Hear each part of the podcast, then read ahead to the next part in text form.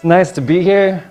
I have, yeah, I had ankle surgery, and then I had COVID, and then it's been a lot. And so it's actually nice to, to be here and be back up in, in front and be able to, to teach again today. And um, I'm excited. Um, you know, uh, when, I was, when I was growing up, I grew up in a, a town that had about 25,000 people. It's now quadrupled in size. It's like huge. It's like a metropolis now. But when I was younger, it was a, it was a small-ish town, and um, my friends and I would go on Friday nights to the basketball games, the high school basketball games. And high school basketball games were a big deal in my town in Broomfield, Colorado. And I always like sat there and watched and kind of like idolized the varsity basketball players. And, um, and eventually I grew up and I, be, I, got to become one of those varsity basketball players. And so um, because it was a smallish town, Friday nights were huge in our gym. Like the gym was packed, the student section stood the whole time. There was a little section where the junior hires sat. There was a place in the front where, where the mayor was and the councilman and the Parks and Recs director. Um, and in this particular night, it was the end of my senior year. It was the last game of the regular season. We're playing Jefferson High School. We hadn't lost a home game all year. And if we win, we clinch the Skyline League title. We probably get a spot in state for sure. And so it's like a big night. And I remember it so clearly. Because with 20 seconds left in the game, we're losing. We hadn't lost a game, a home game. And we're losing. It's 54 to 51, and there's 20 seconds left. And we've, we've drawn up a play, and it's not for me because I'm not really that good, like the fourth option. We draw up a play, and as the ball is swung to me, for whatever reason, I'm standing at the three point line, I'm right in front of our bench, and I don't do what I'm supposed to do. I, I, I take the shot. And I shoot the ball, like 17, 16 seconds left, and it goes in and the place goes berserk. I mean, I remember watching film the next day, the camera was shaking, like, it was, it was a moment for me that I experienced for the first time what, what the world's understanding of what glory must be in that moment. I was feeling that. I was feeling like, like people were, they weren't chanting my name, but my, the student section knew my favorite basketball player was Reggie Miller. So they start chanting, Reggie, Reggie. Like, it, I mean, I'm just like taking all this in. And it's so bad for my ego, right? Because a 17 year old kid, right? I'm taking it all in. But I remember that moment so clearly. I remember that feeling. That's what, that, that's, what, that's what glory must feel like, right? Or rather, that's, that's what we've been conditioned to believe that glory is and what glory feels like. Everyone loves you, everyone wants to be you. At its core, you've done something or you possess something that attracts the praise or the adoration of the people around you. Isn't that how we see glory? In fact, even, even the story I told is me being nostalgic and talking about, or we might say, reliving my what? Reliving my glory days, right? And just so you know, on the next possession, I committed a foul and they shot free throws and we lost. So my glory was short lived. but there's actually a reason that I bring this up. And it's not to relive my glory days when I was 17 years old. No, there's a connection here to our series that we're embedded in called The Untamed Jesus, where we're exploring the words of Jesus as presented to us in the Gospel of John. And in a day and age where we as Christians sometimes attempt to mold Jesus into our own image, it's probably a solid practice to stop and wrestle with the unfiltered, sometimes controversial, and often transformative words of Jesus that help us to understand who he actually is even if it's a little bit uncomfortable. So, in the passage we're going to unpack, there's a, there's a bit of a theme that runs through it. And as you might have guessed, that theme is anybody? Glory. Thank you. Whew. But I'm going to attempt to do things a little bit differently today, and I hope that's okay with you. Instead of just jumping right into the text, I was hoping we could explore this theme, this glory, this word. Um, not only as John uses it in his writing, but also how the biblical writers used this word and understood it. Uh, and this, this word shows up hundreds of times throughout the Bible, by the way. And my hope is that in doing so, we can have a better understanding of what's happening in our passage and what uncomfortable yet absolutely vital message John is trying to convey to us through the words of Jesus. So be patient with me. It's going to be a bit of a journey this morning, but I'm hoping that the payoff will be worth it. So, this word glory is extremely nuanced and sort of diverse in its usage throughout the Bible. And in addition to the sort of ways that we think about glory as a seen or unseen entity in the Old Testament, um, the Hebrew word that's used for glory the most is the root word kavod. Kavod. And of course, the word glory is in the New Testament too, and it's, it's written as the Greek word doxa, which carries a similar definition. In fact, in the Septuagint, which is the Greek translation of the Hebrew Bible, that word, um, doxa, is the word that's used to translate COVID whenever it, or not COVID, gosh, it's on the brain. Woo! Kavod, whenever it appears. Man. It was a late night for me last night. Um, and so I'm going to talk about this word, and I want you to know that I'm not, I am not super smart. The next like five to 10 minutes is all from Tim Mackie, who is the creator of the Bible Project. Like, I just took everything that he was teaching me, and now I'm teaching it to you, and so please, I want to give credit where credit is due. Um, but kavod is literally translated as heaviness or weighty. In fact, in, in the book of 1 Samuel, there's a story where the priest Eli finds out, and he's like old, he's like 90 years old at this point, he finds out that the Ark of the Covenant has been taken by the Philistines. And when he finds out this information, he's so taken back by it that he literally falls off his chair and he breaks his neck and he dies. And in the text, it says he falls, um, he falls back because he was a man of kavod. Like he was fat, he was heavy. And because the force, when he fell down, he broke his neck. So literally, heaviness. Also, figuratively, it's the word heavy. When we think of like, um, you know, I was thinking this morning as we were worshiping and Vanessa came up to pray, there's like heaviness in that, right? Like you, we sometimes say that there's gravity to a situation, right? The weight of the weight of what's going on. That's also kavod.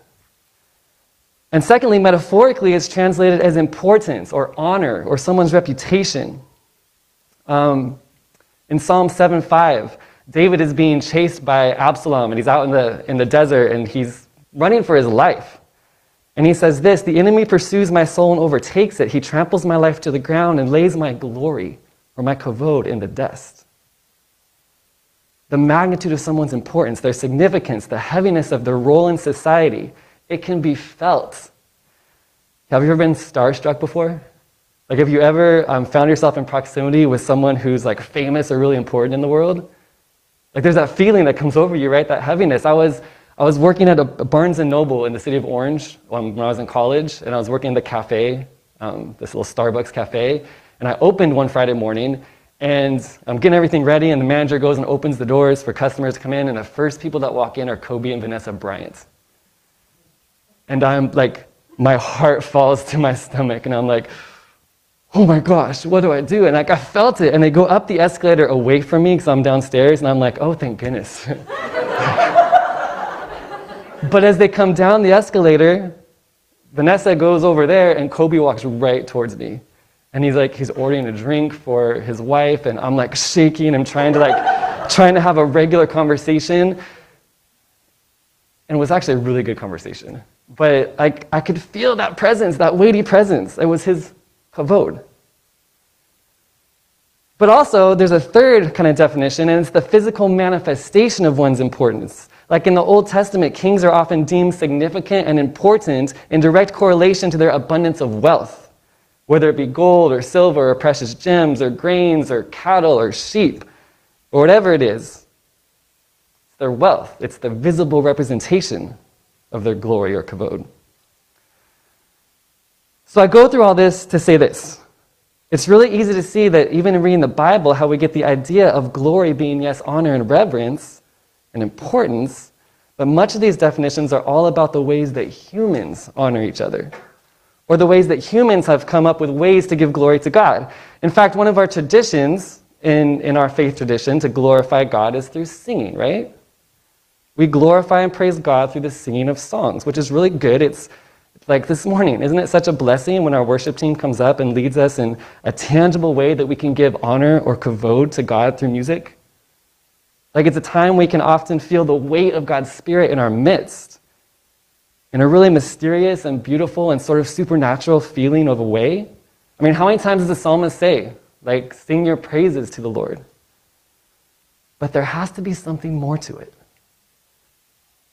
There has to be a way of being that accompanies our songs and whatever other ways we've come up with to give glory to God because it seems as though people can sing songs or fill in the blank with whatever act of worship you want, but still not actually glorify God. I mean, look at, look at what the prophet Amos writes Amos 5 21 to 23. The Lord says, I hate all your show and pretense, the hypocrisy of your religious festivals and solemn assemblies. I will not accept your burnt offerings and grain offerings. I won't even notice your peace offerings. Away with your noisy hymns of praise. I will not listen to the music of your harps. Instead, I want to see a mighty flood of justice, an endless river of righteous living. Whoa. So even though songs are good, it seems like it's pretty clear that songs sung outside of a heart of justice and some standard of right living are actually not super glorifying to God. Which leads to this one last angle of this word glory. And I promise we're almost to John. I hope you're not getting bored. Are you getting bored? I hope you're not getting bored. Are you good? Okay. Remember that we said kavod can be the physical manifestation of someone's importance, right? A person's kavod then equals like their possessions or their wealth things you can see that they've accumulated. But when this word is used in the Bible, it's mostly used about God's kavod. So, what is the physical manifestation of God's importance? Well, the psalmist tells us in Psalm 19, verse 1 the heavens proclaim the glory, the kavod of God. The skies display his craftsmanship. And he goes on to talk about how the sun is placed in the sky and it goes from one end of the earth to the other as it travels across during the day. And it's easy to see that the psalmist is referring to creation. If you want to see a person's glory, look at their stuff their money, their houses, their boats, their championship rings, their shoes, right? Like the stuff. If you want to see God's glory, then go outside and open your eyes. Look at that tree. Look at that grass. Look at the birds in the sky. Look at the sun as it travels across the sky. It's His glory. Creation is God's kavod. But it gets even better. Psalm, Psalm number 8. When I consider the heavens, the works of your fingers, the moon and the stars which you've set into place, what is humanity? That you are mindful of them, human beings, that you care for them. You have made them just a little lower than the angels and crowned them with glory and honor and made them rules, rulers over the works of your hands. You put everything under their feet all flocks and herds, the animals of the wild, the birds of the sky, the fish of the sea. And then Genesis chapter 1, page 1 of the Bible. Then God said, Let us make humanity in our image, in our likeness, so that they may rule over the fish in the sea and the birds of the sky, over the livestock and all the wild animals. So God created mankind in his own image. Think about this. What has the potential to reflect God's character in the world and show off his reputation and add to his honor? It's right there on page one of the Bible. It's humans. We're literally created in his image. We humans have the potential to add to God's kavod in the world, to enhance his reputation, to glorify him, simply by being in the world in the ways that we are created to be, to rule with him, in the ways we are designed and imaged to do from the very beginning. We, according to the biblical writers, at the very least, hold the potential to be God's kavod. But of course, even with all the help that God tries to offer humanity through the prophets and through rules to guide in right living, humanity simply can't quite get there. The temptation to define good and evil for themselves and to live for humanity's own glory, to acquire riches and significance outside of what humans were created to do is so strong that humans have been unable to reflect the character of God in the world, even though they were created and crafted in God's image. This is the story of the Bible. It's the narrative that leads us to Jesus. And it leads us to John chapter 12. See, I got there. got there. Finally. So, what I'd like for us to do is this I'd like for us um, to, as I read this, to consider all that we've explored in regards to this word, glory. And let's see if we can pick up what John is putting down and sit in some pretty significant tension as we listen to the words of Jesus. So, here we go, John chapter 12. Jesus has just entered into Jerusalem. And if, if you remember, he's given a king's welcome. Like he comes in, they put the palm branches on the ground, he's riding the donkey, they're singing Hosanna, they're saying Hosanna. They're cheering. Because a lot of these people believe that this really is the Messiah, the promised Savior King. But it doesn't last very long. Check this out. Jesus speaks to a crowd that's gathered, and this is what he says John 12, verse 23. The hour has come for the Son of Man to be glorified. So at this point, the, the crowd probably cheers again, Hosanna, because what do they think his glorification is going to look like? They think he's about to be this victorious king who will inherit all of this wealth and prestige and adoration after he leads a huge military campaign against the Roman occupation and frees his people via a bloody and violent revolution that confronts and kills and eliminates the enemy. That's what they think is going to happen. And those who have come to think of Jesus as the Messiah, man, they are there for it. They're ready.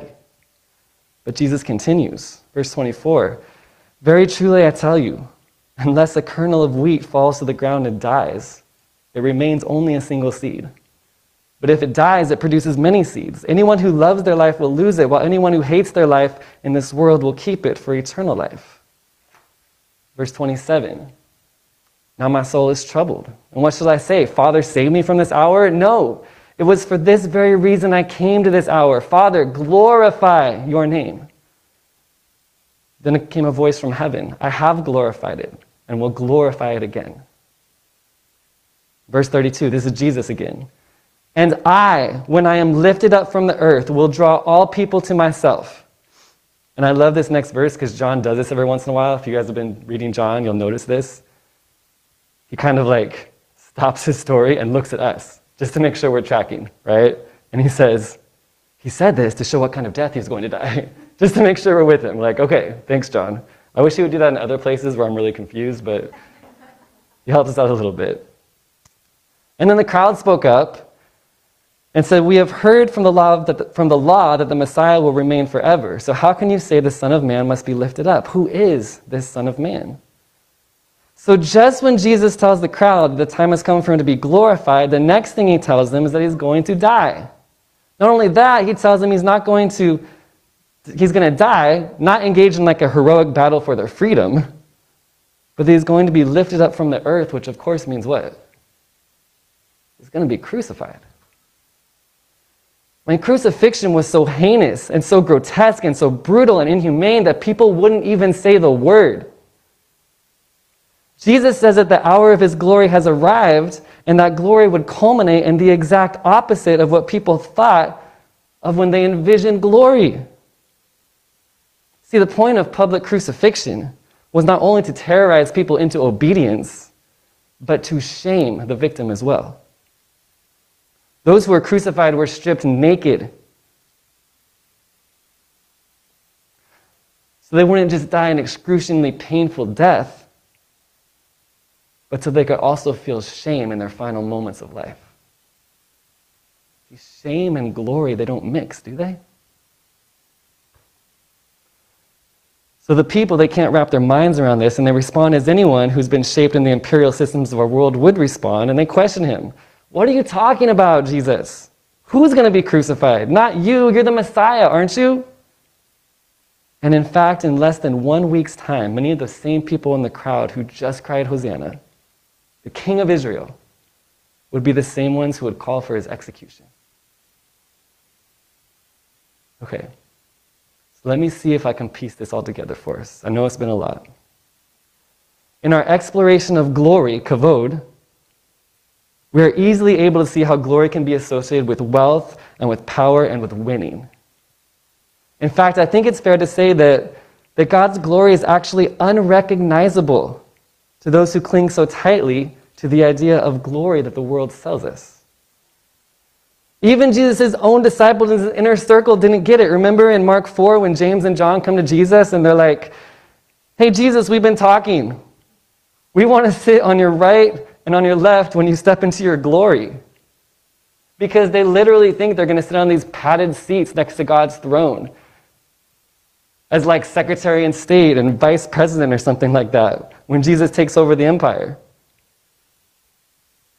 But when Jesus steps into his glory, who's actually on his left and on his right. When the Son of Man is glorified and lifted up onto his throne, which turns out to be a wooden cross, wearing his crown that happens to be made out of thorns, who's on his right and who's on his left? It's two others, also condemned, also sharing in that same fate. Jesus said in verse 32 that when he was lifted from the earth, he would draw all people to himself. See, Jesus is the image of God. It's what John has been trying so hard to convey throughout his entire gospel. Jesus is the physical embodiment of God's glory, wholly given over to the well being of those around him. Jesus draws people to himself not by slamming down his fist and demanding our allegiance, not through promises of worldly riches or wealth not through threats of violence. No, he draws the whole world to himself by accepting his role of a king who would sooner die forgiving his enemies than exacting revenge against them. Now that, that is glorious. And that does something to me. There's going to be a, there's going to be a painting that's going to come up on the screen. This is a painting by Andrea Mantegna, an Italian Renaissance artist. It hangs in the Louvre in Paris. I'm sometimes disappointed that our Protestant tradition of faith doesn't place a lot of value on crucifixes or on art that depicts the crucifixion. Because as I gaze upon the body of the pierced one, something inside of me changes. See, in my faith tradition, I was given what can be called a page three theology an idea about God that begins with original sin, not original blessing. It kind of skipped over page one, and that whole story where he calls me good and beloved before I became anything else. So I was taught that I was so bad and that God is so angry at me that someone had to die. So in my mind, Jesus' death on the cross didn't glorify God, it simply appeased him. But when I see this, in the light of Jesus' glory revealed as the truest revelation of who God is, I see not appeasement, but the ultimate form of self giving love. You know, when he, when he began the series, Jay Lee shared from John chapter 3, where John tells, or where Jesus tells Nicodemus that just like Moses lifted up the serpent in the wilderness, so must the Son of Man be lifted up, so that everyone who sees will be saved. It's a reference to the book of Numbers, part of the Torah, where Moses goes to God and asks for help for the Israelites because the Israelites are out in the wilderness and they keep getting bit by these snakes and the people are dying.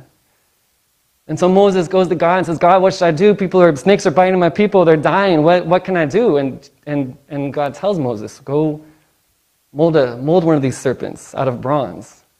And then take the serpent and the, bronze mold of the serpent and hold it up for the people to see. And when the people see it, they'll be saved. So Moses did it. And the people were saved.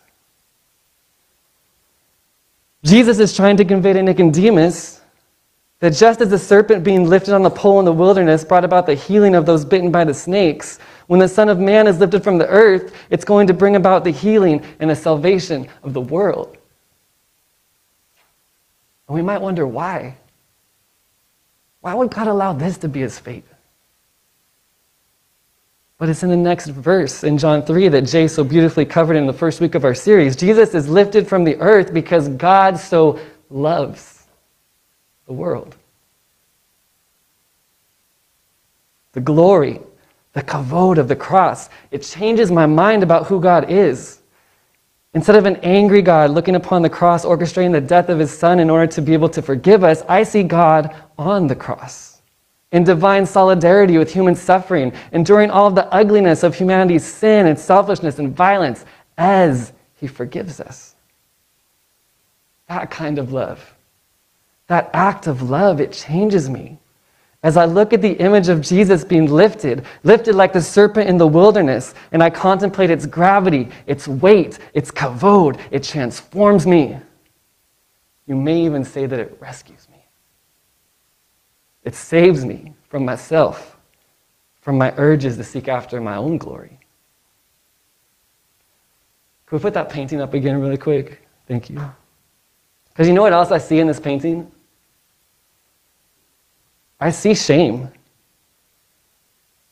But it's not Jesus who's shamed. Because there can be no shame as Jesus steps into his glory as the true image of God. No, it's not, it's, it's not Jesus who is shamed.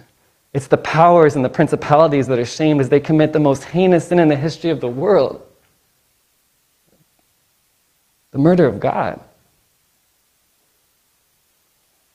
I mean, really, what does this do to the kavod of God?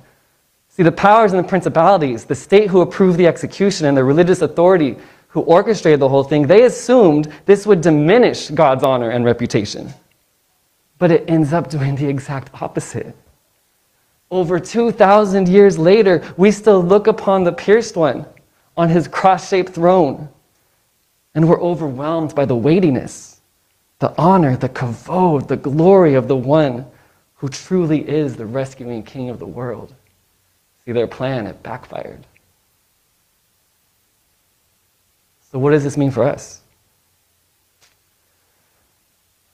I think it means that when we live into the people that we were created to be on page one of the Bible, that we lay down that which only leads to our flourishing and well being in exchange for that which leads to the flourishing and well being of those around us especially those who experience oppression, those in the margins, those who the world has labeled as less than. Which means it's not all about me. It's not all about my rights or my tribe winning or having any sense of superiority at all. Jesus was the perfect embodiment of God's glory in humanity, and for Jesus, it resulted in his death. It will result in a kind of death for us as well. Maybe not a physical death, Although it has been the case for numerous martyrs of the faith throughout the history of, of Christianity, but for sure it means dying to myself. Dying to the things that this broken world may glorify, but that don't produce any fruit in the kingdom of God. I think that's what, that's what Jesus is saying in verse 24 and 25. When the seed dies, it's buried. Only then can it produce fruit for a multitude of people to enjoy. You see, when I think about the earth, being filled with God's glory. I don't think of shiny clouds or glowing people carrying around treasure boxes filled with gold. I'm not saying it won't happen. If you're holding on to that, maybe. But that visual doesn't help me become more like Jesus. When I think of the earth being filled with God's glory, I envision a world filled with people imaging God in their endless generosity, who instead of hoarding resources out of a false sense of scarcity, freely give out of their abundance. And in doing so, experience the joys of sharing that lead to authentic friendships and enthusiastic care for the other. I see people with unlimited capacity for forgiveness, leading to true and lasting reconciliation and repentance that redeems fractured relationships and creates beauty from the broken. And I see nations who once held ideologies of violent hostility towards one another, who attempted to dominate with weapons of war and destruction, leading the way in making peace on earth a global reality.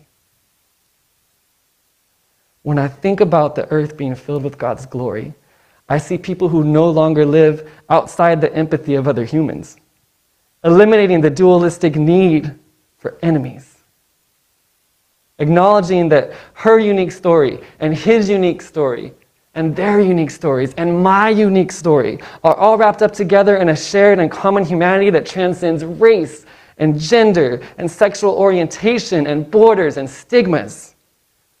When I envision that earth, I no longer see a world that has fallen short of the glory of God, but a world that lives and moves and has its existence within the glory of God. Friends, this is what we're called into. This is the gospel. This is the good news that there's a space where whatever God wants to happen happens. And it arrived with Jesus, and we're invited to participate in it right now. I recently got to experience the glory of God in humanity. In December, I had surgery on my right ankle. I was unable to drive. Vanessa was unable to take me to work because we have two little kids and she had to get them ready to, for school and get them to school. And so, unbeknownst to me, our friend Bianca set up a ride train. She sent out to people here in our community, and many of you all filled it out. And before I knew it, every slot was accounted for. For three weeks, every morning at 6:45, someone came to our apartment, joyfully ready to take me to work.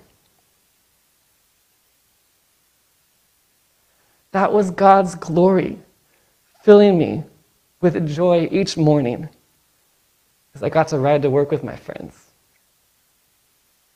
It was the self giving love of others who set aside their own well being, and let's be honest, they set aside their sleep so that my family and I could be taken care of. It was a small yet significant part of my world being filled with the kavod of God. It was the seeds that had been buried producing fruit for me and my family. It was God's kavod manifest itself in his creation as it was intended. And it was beautiful.